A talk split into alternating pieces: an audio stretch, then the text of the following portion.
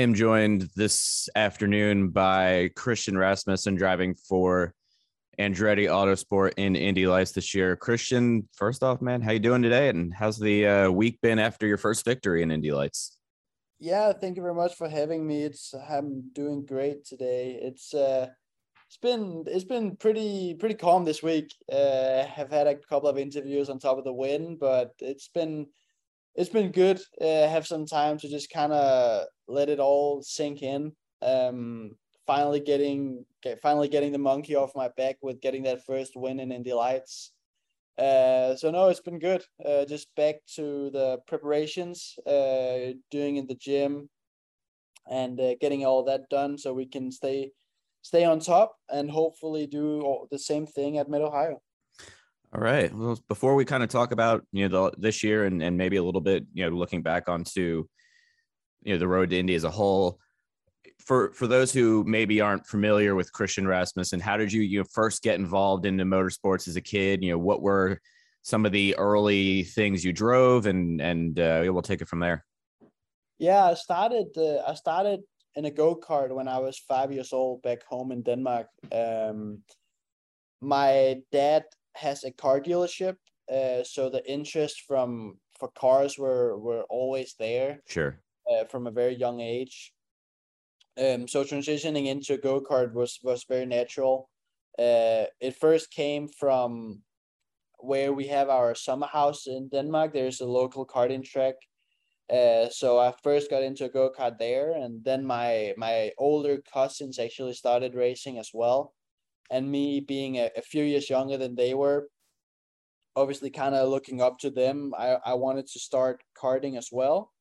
And so I did. So I started racing every Sunday in like a local local kart track back to my home in Copenhagen. Um, and yeah, just kind of developed through all the the the letters of karting uh, back home. Uh, went into a real race kart when I was about ten, uh, won the Danish championship in karting back in 2015. Nice. Uh, after that, I transitioned into cars, did two years of car racing back home in Denmark, uh, Formula Ford and, and F4. Uh, and that's when I was at a crossroad and kind of was looking at what to do with the rest of my career uh, and that's why where I got my eyes open to the U.S. and how great of an opportunity there is for for young drivers to develop through the letters of motorsports over here, and uh, kind of made the jump over here in 2018, doing the F4 series with Jay Howard Driver Development. Uh, moved into USF 2000, got third in the championship in my first year won the USF 2000 championship in 2020, moved into Indy Pro for the next year, won that championship, which has gotten me into Indy Lights this year with Andretti Autosport. So, you know, back when you were, you know, doing the F4 Danish championship and Formula Ford and whatnot, were, you know, a lot of young European drivers like, okay, you know, I want to go to F1, but you made, in my opinion, the right move and looking at the, you know, the Road to Indy series, which is a fantastic ladder series.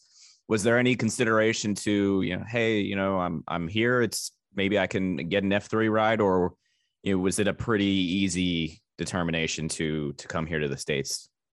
So the the thing is, we I came I come from a very regular family with not huge financial background. Sure, sure. Um, so we could probably have afforded a year of F4 going to the German series, um, maybe the Italian series that were like the, the highest ranked F4 series back then. Right. Um, but then you look at it, and then what's the next step? That's to go into uh, F3. And we simply just couldn't see a way to to find the money to go there. And that's where we kind of got uh, introduced to the US and how how they do it over here. And then I went to F4 there was scholarship on the line that year. But then being in the US for a year you kind of realize how great of an opportunity there is in the road to Indy. And you kind of realize that that's really the place to be. And that's why we we transitioned into into the road to Indy Awesome. So, out of curiosity, if you had done, you know, F3 Italy or F4 Italy and, and kind of, you know, moved on from there. What's a typical budget for a car like that? I know it's expensive still, but what is a, you know, general budget, at least as of, you know, four or five years ago? Yeah, so yeah, because obviously I've been out of of Europe for a while now, so I'm sure all the budget has gone up even further. but from what we heard, a F4 budget would be around 300,000 euros. Okay. And to transition into F3 would be around a million.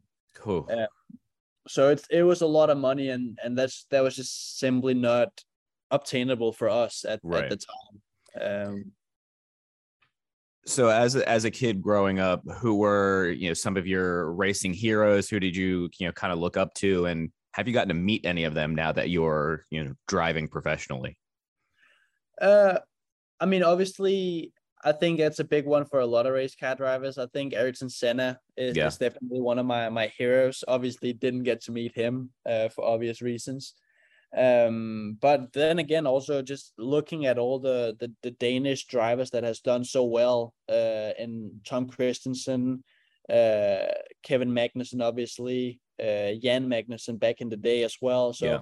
I think having a lot of those national people doing so well in the series, just, I mean, there those were kind of the ones that you were looking up to, uh, and are looking up to.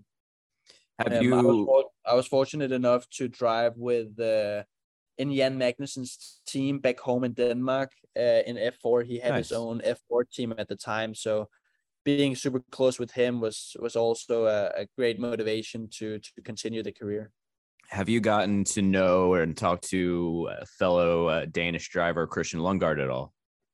Yeah, so we're we're very close actually. Okay. Uh, we grew up karting together uh, and was was really close back when we were were younger. Then I I moved off to the U.S. and he moved on to to Europe, so we kind of drifted apart a little bit, and just not being not being close to each other, being able to hang out. But now that he's come over here, we've uh, become super close again. Uh, we live in the same apartment complex, okay. so we we hang out. Yeah, I, I would say almost every day. Um, so it's it's great to have a familiar face around, uh, in this big world where it can be you know, kind of lonely being across the the Atlantic by yourself as sure. a as an overseas driver. So having having a familiar face has been has been very good very good for me. Awesome, man. So let's let's talk a little road to Indy. Kind of you're you're working your way up the ladder. You had two years at Indy Light, uh, two years at USF 2000, a year at Indy Pro, and you won a lot of races. You and a yeah. lot of different tracks. Is there you know tracks along the way that maybe you're definitely not racing it anymore. I know you know New Jersey Motorsports Park, for example, is is not on the Indy Lights schedule. But is there kind of a, a track or maybe a weekend before Indy Lights that sticks out as like you know one of those kind of trophy case moments where you're like, you know, this this weekend just from start to finish was perfect. Uh, there's uh, there's a few over the years I think that stands out. Um, I think the one that really stands out for me was 2019 in Toronto when I got my my first win uh, in the road to Indy. Yeah. Um I had a lot of my family there. Uh, I had a lot of family friends there coming in for the race, so being able to bring home my first win for me personally was big, but it just made made it so much better to have all your family there and friends to to support you. So that one stands out to me. Um, I think the the ovals, uh, my oval win at Lucas Oil in 2020 in USF 2000 for the Freedom 70, so Freedom 75, and yeah. also the year after in Indy Pro, backing it up with the Freedom 90 win. Uh, they both stood out to me, uh, especially coming from from overseas where ovals is not a thing. Like we don't do any ovals at all. Um, so being able to go in and actually win uh, the second race ever on an oval, and then the third race as well in the Freedom Seven in the Freedom 90 the year after. So those also stand out to me as well. So you've you've obviously driven on a couple ovals this year, and I think or last year and the year before, like you mentioned. I think are you testing at Iowa soon? Yes, we're going to Iowa next week. Okay. So Iowa's, you know, smaller, a little bit more like a, a I don't know, maybe a bull ring, I guess, than than some other ovals. Have you talked to anybody about how Iowa might be different than some of the ovals you've been on and kind of what to expect? Uh, not not too much yet. Uh, we're kind of slowly getting our preparation started for uh, for Iowa now. Um, but I have I have great opportunities opportunities to do that. Uh, being a part of Andretti Autosports, there's yeah. so much knowledge to to to feed off of uh, from the IndyCar drivers. I I've gotten to know a few IndyCar drivers through yeah Andretti and through uh, working out at Pitfit Training. So I'm sure I'm sure whenever we get a little bit closer, I'll I'll start to to ask some questions about uh about what what what to expect for Iowa. So it's going to be a new oval for me, but so far the ovals has been pretty good to me. So I'm I'm just excited for for putting another putting another oval on my CV and and hopefully uh, bring the car back in one piece and and have a good test there to prepare for the race later on this year. Awesome. So you know you, you mentioned it, so I'll transition here. You're part of Andretti. You have three other Indy Lights drivers and and four IndyCar drivers to talk to. Is there you know advice from one of the IndyCar drivers that kind of sticks out in your mind, like something that you can go to on a on a weekend basis when you're when you're racing and getting prepared? Uh, so far, not not really. Um, but you just kind of learn uh just the general I guess routine on the on the race weekends as well. I, I've been fortunate enough to be on uh, Romain Grosjean's pit stand a few times sure. to kind of listening in on the on the radio, um, to see how he works. So I think it's nothing in particular, but just be like knowing how they operate and how they do all their routines within the the different engineers, but also from from engineer to driver and the other way around um, has been has been very cool to to experience.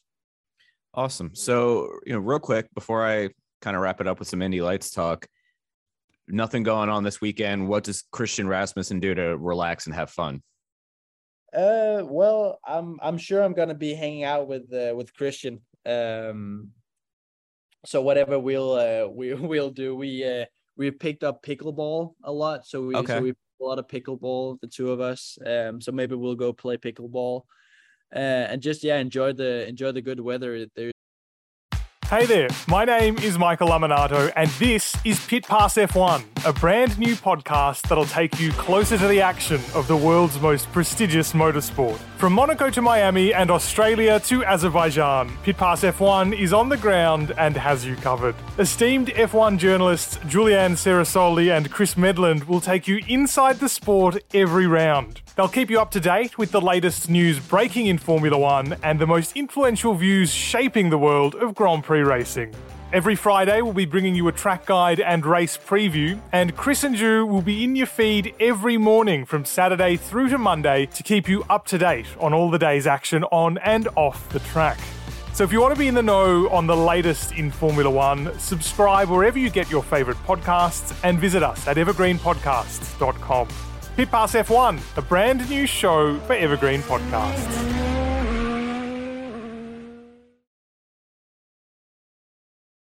Get ready, race fans, because the ultimate NASCAR experience is about to hit the airwaves. Welcome to Pit Pass NASCAR, the podcast that takes you deep into the heart pounding world of NASCAR racing. Join us each week as we bring you closer to the NASCAR action with exclusive interviews and all the news and rumors you need with your favorite drivers, team members, and industry insiders.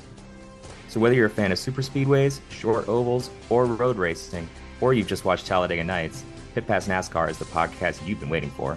Get ready to fuel your passion for NASCAR like never before. Subscribe now to Pit Pass NASCAR on your favorite podcast platform or head to evergreenpodcast.com and get ready to join us. Launching in the fall on Evergreen Podcast Network. Follow us on social media at pitpass underscore NASCAR to stay up to date with everything you need to know about the podcast. So much like a heat wave going all over Indianapolis right now, so it's almost unbearable to be outside. But yeah, I'm sure we'll be we'll be out there and enjoy the good weather while it's here, and uh, and just yeah, just kind of hang out uh, and slowly get my preparation started for for Iowa. Yeah, man, it is unbearably hot here. I I don't even like letting the dog outside this week because it's just painful. It's oppressive just to walk outside. It's it's like a wall you hit as soon as you walk out. It, it's absolutely crazy. I'm definitely not used to that from back home. No, uh, and especially with my pale skin, it's uh, it's, it's hard. like it's, it's, it's a struggle. Yeah, no, I understand. Uh, it's listen, I I like the cold weather, so anything above 80 and I think I was saying this on another interview the other day. It's just it's too much. It's too much for me as well, man. so let's talk Indy Lights here. I, I guess kind of, and I'm stealing a Rob Howden question here. So thank you, Rob, for asking it repeatedly, so I, I remember it. But a lot of guys say, and, and Rob says that the the biggest jump on the you know car list is going from an Indy Pro 2000 car to an Indy Lights car, even more so than Indy Lights to Indy car. Do you agree? And and if so, kind of why? Uh, so far I haven't been in an IndyCar yet, so I can't talk about uh, yeah. from lights to IndyCar, but definitely going from USF 2000 to Indy Pro was was quite easy for me. Um, they're very similar in the way that they need to be driven um, uh, in terms of technique and everything. And transitioning into the lights car is, is very different. Uh, you're quite a bit heavier. You obviously have a lot more downforce, a lot more, uh, a lot more power. You have all the push to pass stuff going on as well. Uh, so it's been it, it took a little while to to get used to the car and how it needs to be driven. Um, but I feel like we're slowly getting there. Uh, Andretti Autosport has a, a great testing program in, in the winter time. So being part of that prepared me prepared me for the season and we almost thought that we were going to get the win already in St. Pete. Sure. Obviously that didn't happen uh, unfortunately, but just being able to to run up front in, in, in the first weekend shows you how great the team is to prepare you for the for the challenge coming from the Indy Pro car. Uh, and yeah, yeah, just yeah, prepare you for the challenge to to compete already for for the first weekend. So you know, looking at the Indy Lights Championship, uh, you know, a week ago this time, people were saying, "Oh, Christian, uh, uh, Linus Lundqvist is going to run away with the championship," and then this weekend comes in, you win. You know, you're uh, the you and and four or five other guys are you know kind of right there within within grasp of the you know championship lead in in the second half of the season here. So I know the season outside of Road America maybe hasn't gone exactly how you wanted it to, but you know what can you take from these maybe the rounds that didn't go as well for the second half of the season? I, I think it's an, important to look at how much pace we've actually had also the previous weekends to Road America. Yeah. Uh, I'm I was gonna win the the first round in St. Pete, had the fastest lap there. Uh, obviously we had the, the the issue that that took us out of the race, but showing the pace already that weekend, we had the pace at uh, at Barber in the rain. After my uh, after my incident there, I was I was definitely the fastest car on track. Uh, in the GP, I was really coming on towards the end of the wet race. Um, Detroit first race, I had I was like a few hundreds off the fastest lap time in the race there as well. So just every single weekend we've had the pace to to run up front, at least in the races. Um, but just have had no results to show for it. So it's it was great to get the monkey off my back at Road America and hopefully carry that momentum on for for the rest of the season. I, I don't think it's pace that we've been lacking. I think it's more uh, a luck thing. Um, other than Detroit that was on my part, but the rest of the season has been just unlucky for me. Uh, having the incidents that I've had, uh, that has kind of put us back a little bit in the championship fight. So what we can do now is just focus on race wins, um, get as many of them as as we can because this series, the way that the the point system are really re- reward winning. Um, so we're just gonna go out and try and do a lot more of that, and then see where we stack up at the end of the season. Awesome. Well, we'll wrap it up here with one last, hopefully easy question here. We haven't been able to do this in a while, but We have a, a pit lane parlay drivers Spotify choice list playlist. You were to add one song, or you know, if there's a favorite artist, I'll just pick a song at random. What would you add? so I'm I'm really uh ah that's hard uh put me on the spot here. There's so many good songs out there. I, I really like uh, 90s hip hop. Um so probably some some early Eminem, Snoop Dogg, uh, Dr. Dre, stuff like that. I I really like. All right, we will add a we'll add a Snoop Dogg song in here. We'll go. Let's see here. Let's do that. Let's go back to old Snoop, probably when when I was a kid. Oh God, I'm old. Anyway, I uh, first off appreciate the taste in music. That's fantastic because there are Yeah, some right? weeks we get, or you know, it's been a while, but I get answers. I'm like, I've ne- I don't even I don't know what this is, and I listen to it. I'm like, this is horrendous. You know really- what? You can add the Juicy by Notorious B.I.G. Ah, perfect. All right, we Add will. that one. Here we go. We will add that one in there. Add playlist. And when the interview comes out this weekend, I'll also tweet out the playlist again for everybody. But Christian, man, I, I appreciate your time this afternoon here. It's been a lot of fun catching up and look forward to uh, catching up in Mid Ohio and seeing your success the rest of the year. Yeah, for sure. Thank you. Thank you very much for having me. I appreciate it. No problem, man. Have a good one. You too. Running should be simple. Just put on your shoes and go. And yet, when you try to learn about how to get better at it, especially as you age, you're confronted with conflicting advice, complicated workouts, and confusing nutrition trends that just won't work for you. On The Planted Runner, I'll share exactly how to run faster, longer, and feel great doing it at any age because you don't have time to waste. I'm Coach Claire Bartholic, and I went from not running at all in my late 30s to finishing a marathon in 258 at age 42, all on a plant based diet. I've helped hundreds of runners achieve new personal records well into their 60s and even 70s with science backed training, plant based nutrition, and proven mental strength techniques. Each episode of The Planted Runner is like a private coaching session on the run where you'll learn from me and the guests I interview. You'll get actionable lessons to help you become a better runner every week and reach goals you never thought possible. Whether you're training for your first 5K or your 50th marathon, take along the Planted Runner on your next run. Let me show you how your best running is still ahead of you.